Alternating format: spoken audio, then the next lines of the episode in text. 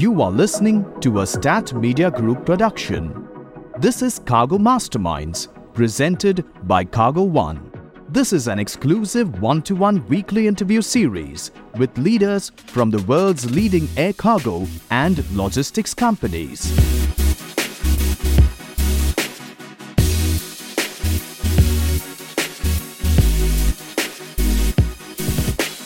It is Monday, and it is time to catch up with the new Cargo Mastermind with your host, Reji John.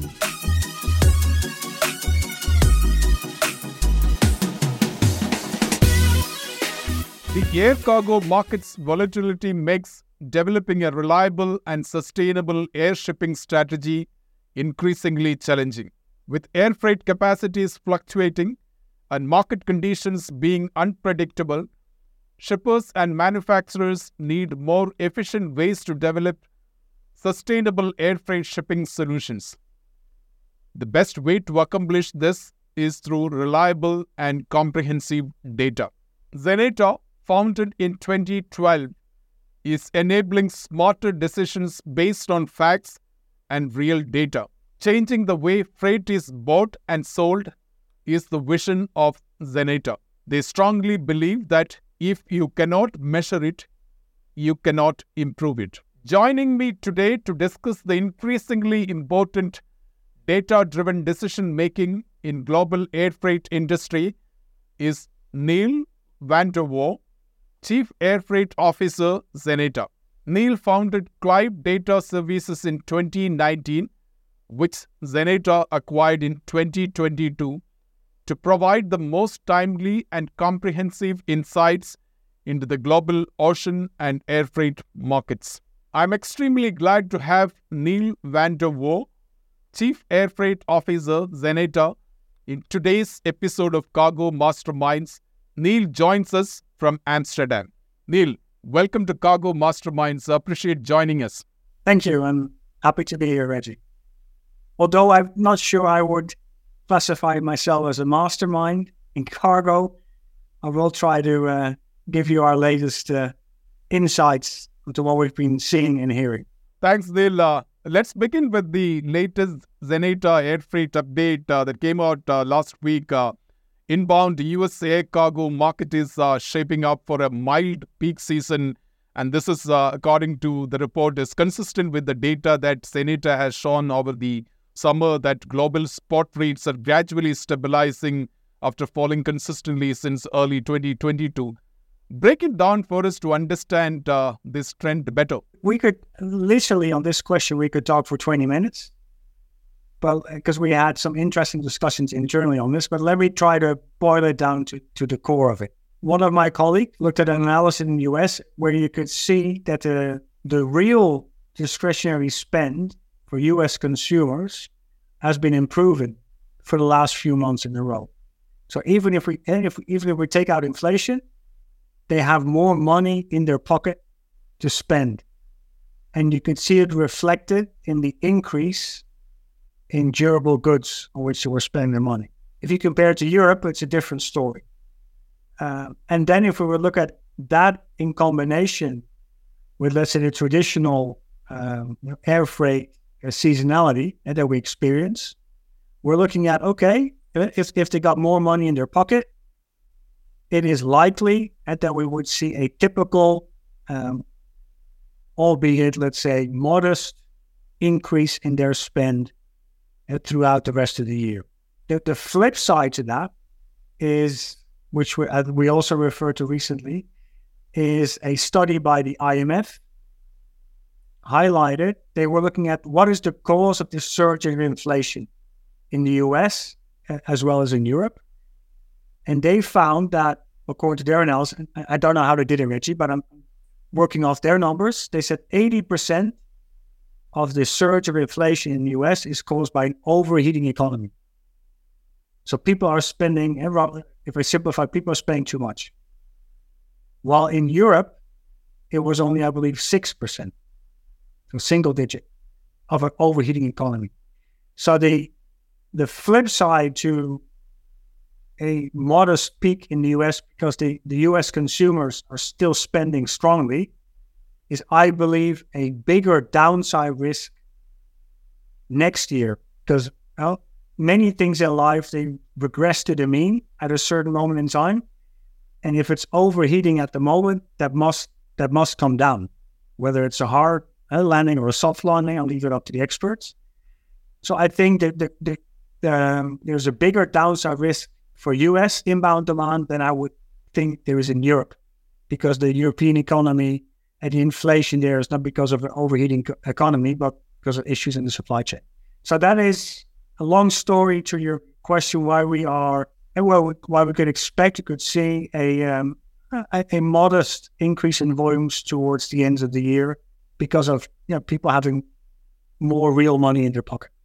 So does that indicate that next year, early next year, the first quarter could be bad for in, in terms of the demand in the, at least in the U S? I would keep an eye out for that, because I think there is, like I said, there's a bigger downside risk there than we see in, in, in, in Europe. The speed at which that economy is still humming, I think many economists agree that that's not sustainable, that's not good. So they will be, they're looking for ways to cool it down. And I would expect that to be then also reflected in um, the purchase of goods, and hence the need for transportation. Neil, uh, let's talk about uh, some of the macroeconomic factors uh, which apparently is supporting or likely to support the optimism in the market and a mild recovery as uh, reported in your report uh, in consumer demand and spending. Uh, they are good indicators for potential rise in demand for air freight. Uh, is that is that the right assessment uh, uh, according to you? Well, I think yes and no. So short term in the U S, yes. But I think there is, um, I think if I go back a few months, the year two thousand twenty-two started off not what many people hoped. But then there was all the, the, the magic boost and was a restocking. The restocking was going to happen in Q two or Q three. And then we, we, we couldn't see any underlying data that would support that. So I think I said, I understand the hope. I don't see the data in support of that. And gradually throughout the year, the restocking was pushed back. Now it's going to be Q three and then maybe Q four. And now you hear more and more. And retailers uh, talk about Q one. Um, I think it was a company, Foot Locker. And their stocks... What is they crashed twenty plus percent uh, based on the, on our latest statistics. And so there's, I think there's a lot of uncertainty about retail in general. And and I don't, when I speak to our customers, I don't hear that they are expecting a surge in demand, or that they're right, that they have so low stock that they're expecting to move a lot by air freight. So I'm. I don't see at the moment why demand would pick up much more than what we currently see. And as a result of that, I think what will happen on the supply side will have had the biggest impact on markets uh, in the next one or two quarters. Let's look away from the U S. Uh, what is the sense you get for other markets, economies uh, for which you, I'm sure that you have data? What do they indicate and point to? I would say it's uh, it's all muted. And so uh, it is doldrums. So not, not, from a volume perspective, there's not a lot happening.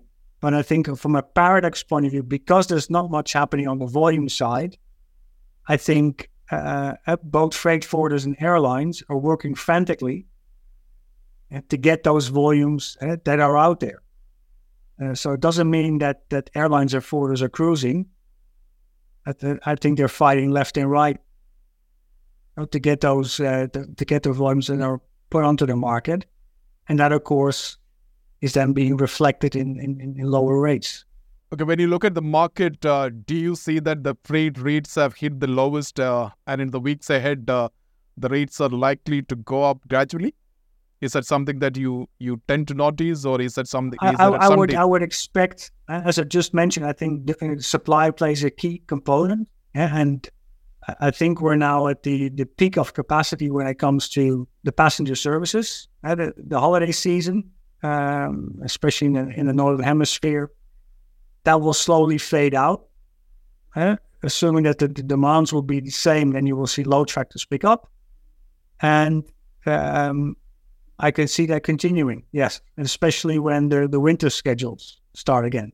Okay, so my next question is that do you think that the current freight rates are more rationalized uh, and it is only irrational to continue to make comparison to the extraordinary rate peaks uh, that we have seen in the pandemic? Yeah, I'm, I'm not sure what the word rational is, but com- making the comparison to, let's say, a year and a half ago, I, I think provides little value. That being said, I also like to express that I don't see a lot of value in comparing it to two thousand nineteen levels. Because do you still, yeah, are, is it at the same level of two thousand nineteen? N- name me something, Reji, that you're buying that has the same cost as it had in two thousand nineteen. With the crazy inflation we've seen, you know, all over the globe. And I think it was the also the, the C E O of uh, Hapag Lloyd who said, Uh, yes, rates may be at two thousand nineteen level, but hey, my costs are twenty, thirty percent higher on certain lanes.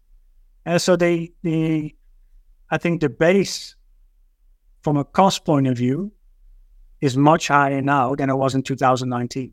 So I think comparing it to a year and a half ago or comparing it to two thousand nineteen, I, I find both of them of, of limited value on assessing, you know, where are the rates now at a at a sustainable level. I think what air freight keeps on surprising us, and that we that this is about, you know, where, where the bottom is. We don't see a lot of demand.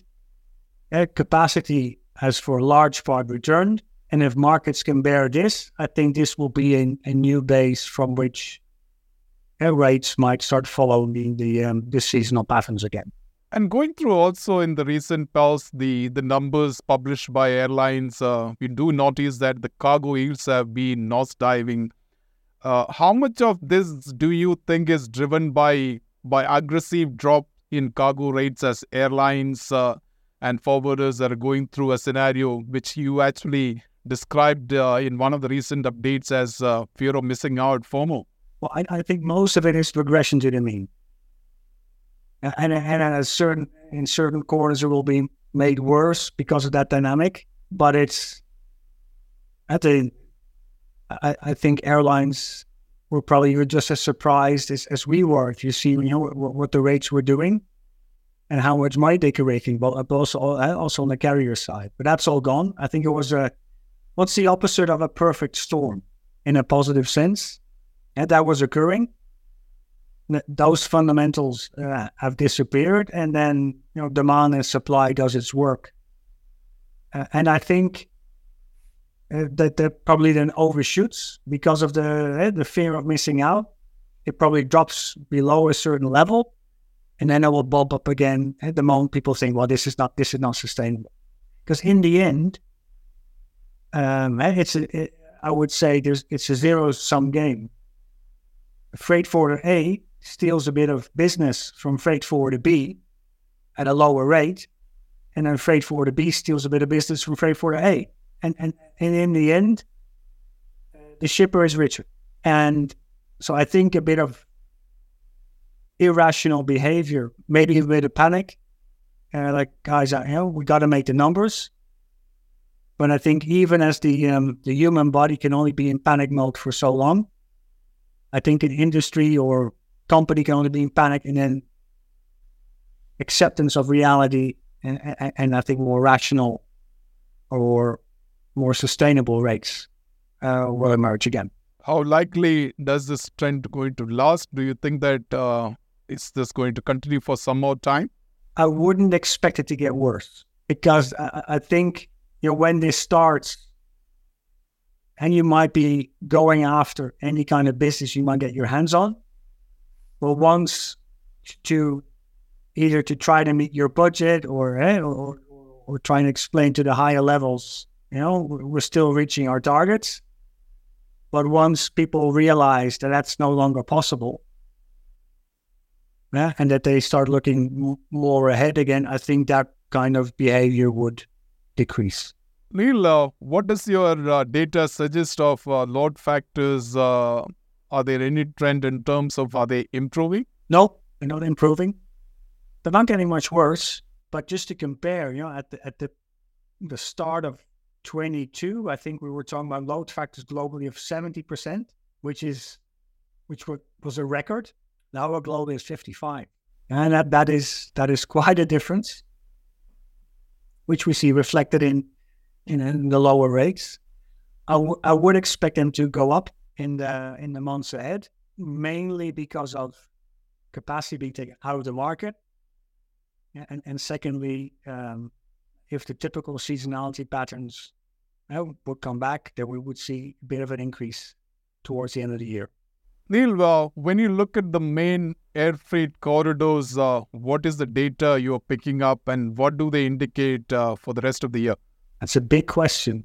I would, like we said, uh, the, on the big corridor, um, a Transpac, we still see a strong U S consumer, uh, which might indicate that uh, we see an uptick towards the end of the year. When it comes to Europe, uh, flows into Europe, yeah, more muted. Uh, and and an economy that is not as buzzing as hard as we see in the U S. Uh, according to the statistics, I, I I don't expect a, not even a modest peak into Europe. To be honest, that'll be a more, yeah, flattish towards maybe a bit of an uptick. But but the help will come from the capacity side. Uh, with less capacity and the same volumes, flights will get fuller, and that, that will help airlines uh, to uh, increase the rates. The demand and supply has changed. But yeah, I, I don't see why the trends that we are currently seeing will change so quickly that we'll get a surge. But hey, as I told you previously, the air freight market is not really in control of its own destiny. Yeah, there's stuff happening in Panama. There might be stuff happening around the world uh, which could cause uh, and, uh, uh, issues, let's say, on the West Coast, East Coast U S. And the international transportation world is so connected that an event on the other side of the world could have consequences in Europe uh, or in the U S. But if nothing dramatically happens, I, I, yeah, I, I don't think we would see a um, a strong peak season in twenty-three.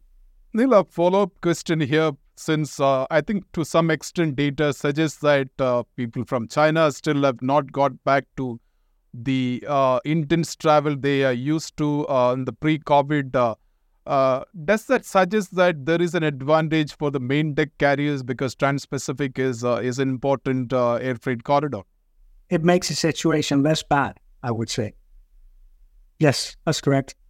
And, and, and that is... amount of capacity is still looming there. I, I think I heard today there's still one flight a day between Shanghai uh, and the U S airport. I mean, it, it's it's still. I, I live in Amsterdam. I don't see there's still the massive influx of, of Chinese travelers. Um, that's right. That is still to come. That's still to come. Uh, I think the revenge travel has been more for the, the western part right. or the northern part of the world. But that will come, and, and, and with that, the associated uh, belly capacity.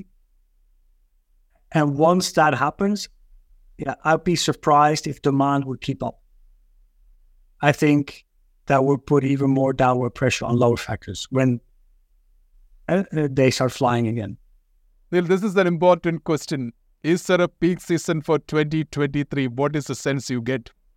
I don't think it's going to be... Um, I don't think it's going to be noteworthy.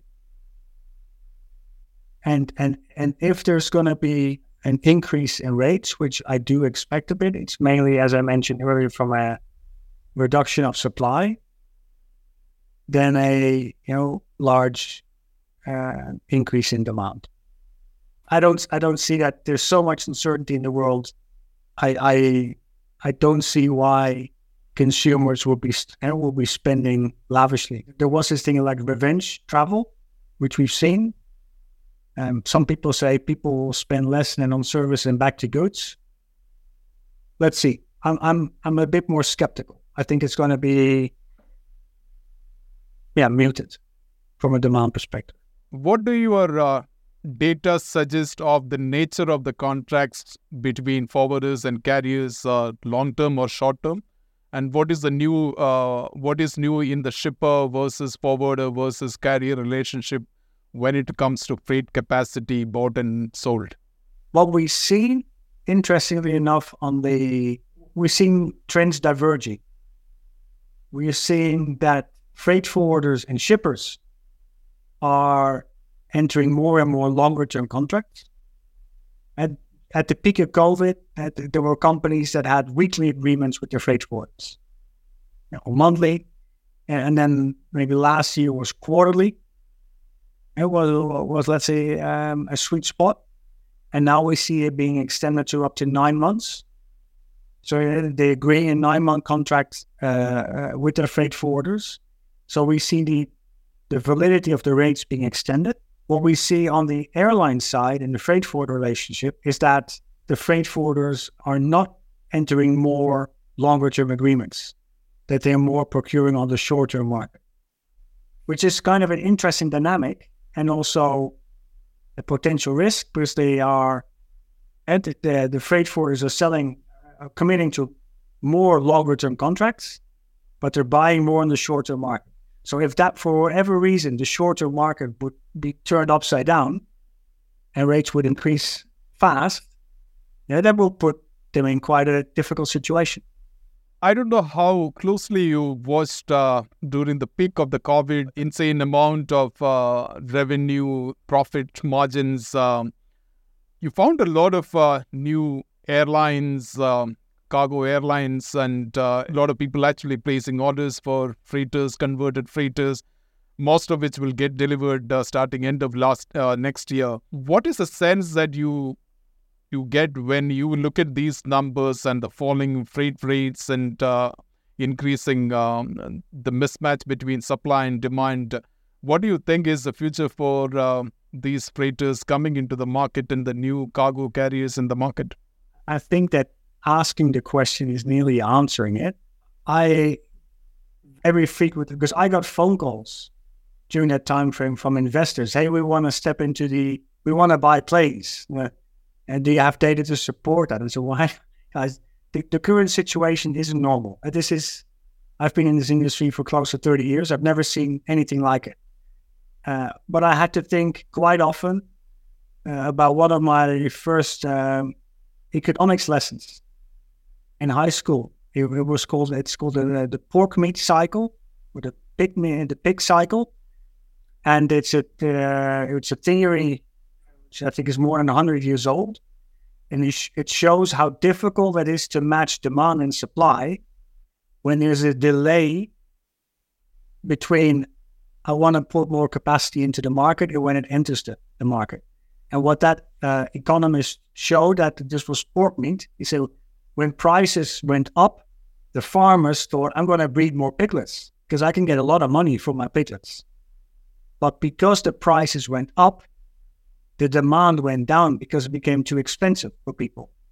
So, and because there was a delay in when the pork meat hit the market, the market was already going down. So rates were going down and more supply was added to the market because it takes a while to breed the piglets.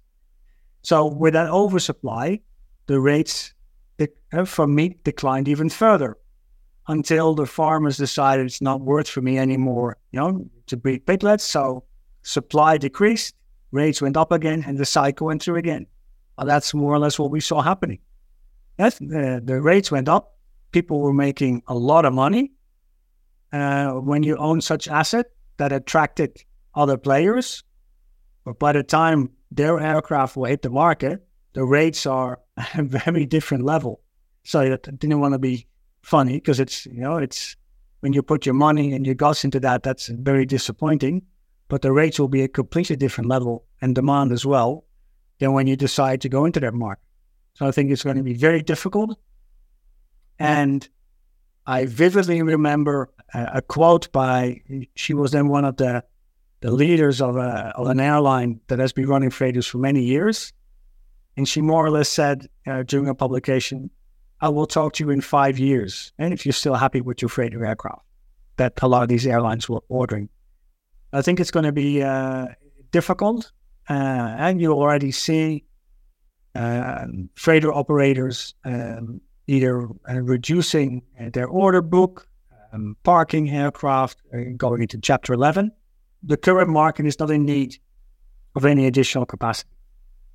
I think it's going to be very difficult for the, the operators slash investors of those assets in the in the few years. Of course, you buy these things maybe with a perspective of fifteen to twenty years, but the few, first few years, I think, will be very difficult. Neil, on that note, uh, I want to ask you, end, end the conversation with this question. Market sentiments and hard data. Tell us how these two are influencing decisions among shippers, forwarders, and carriers. Well, okay.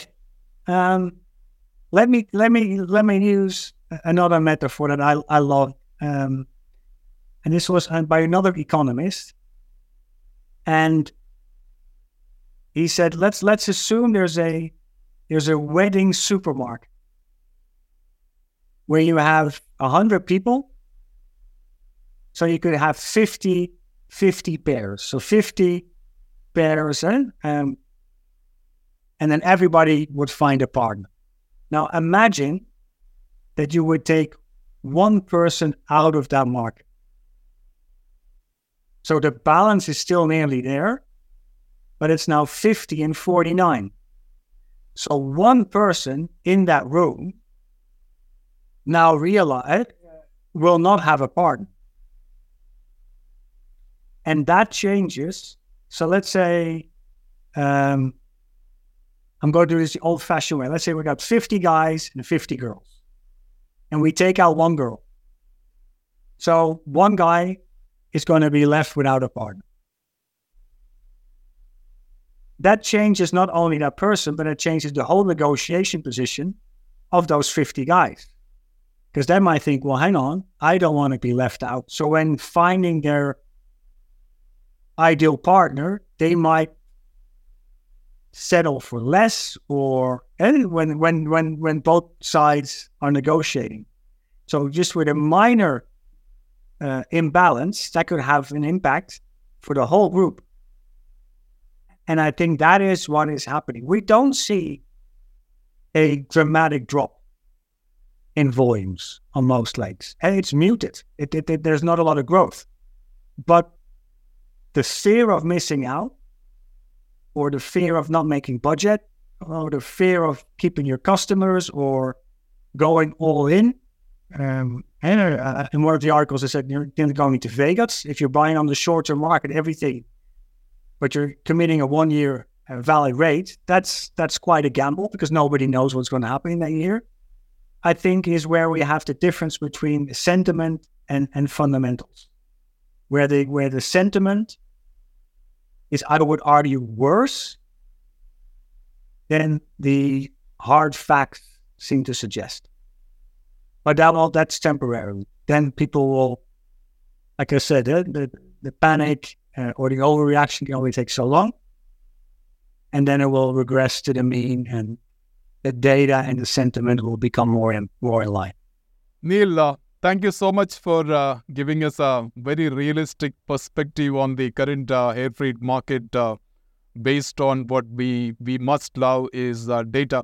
Uh, thank you so much. You're very much welcome. Thank you for having me, and have a lovely day. That was Neil van de Wouw, Chief Air Freight Officer at Xeneta. That's it from us at STAT Media Group. We bring Cargo Masterminds every Monday.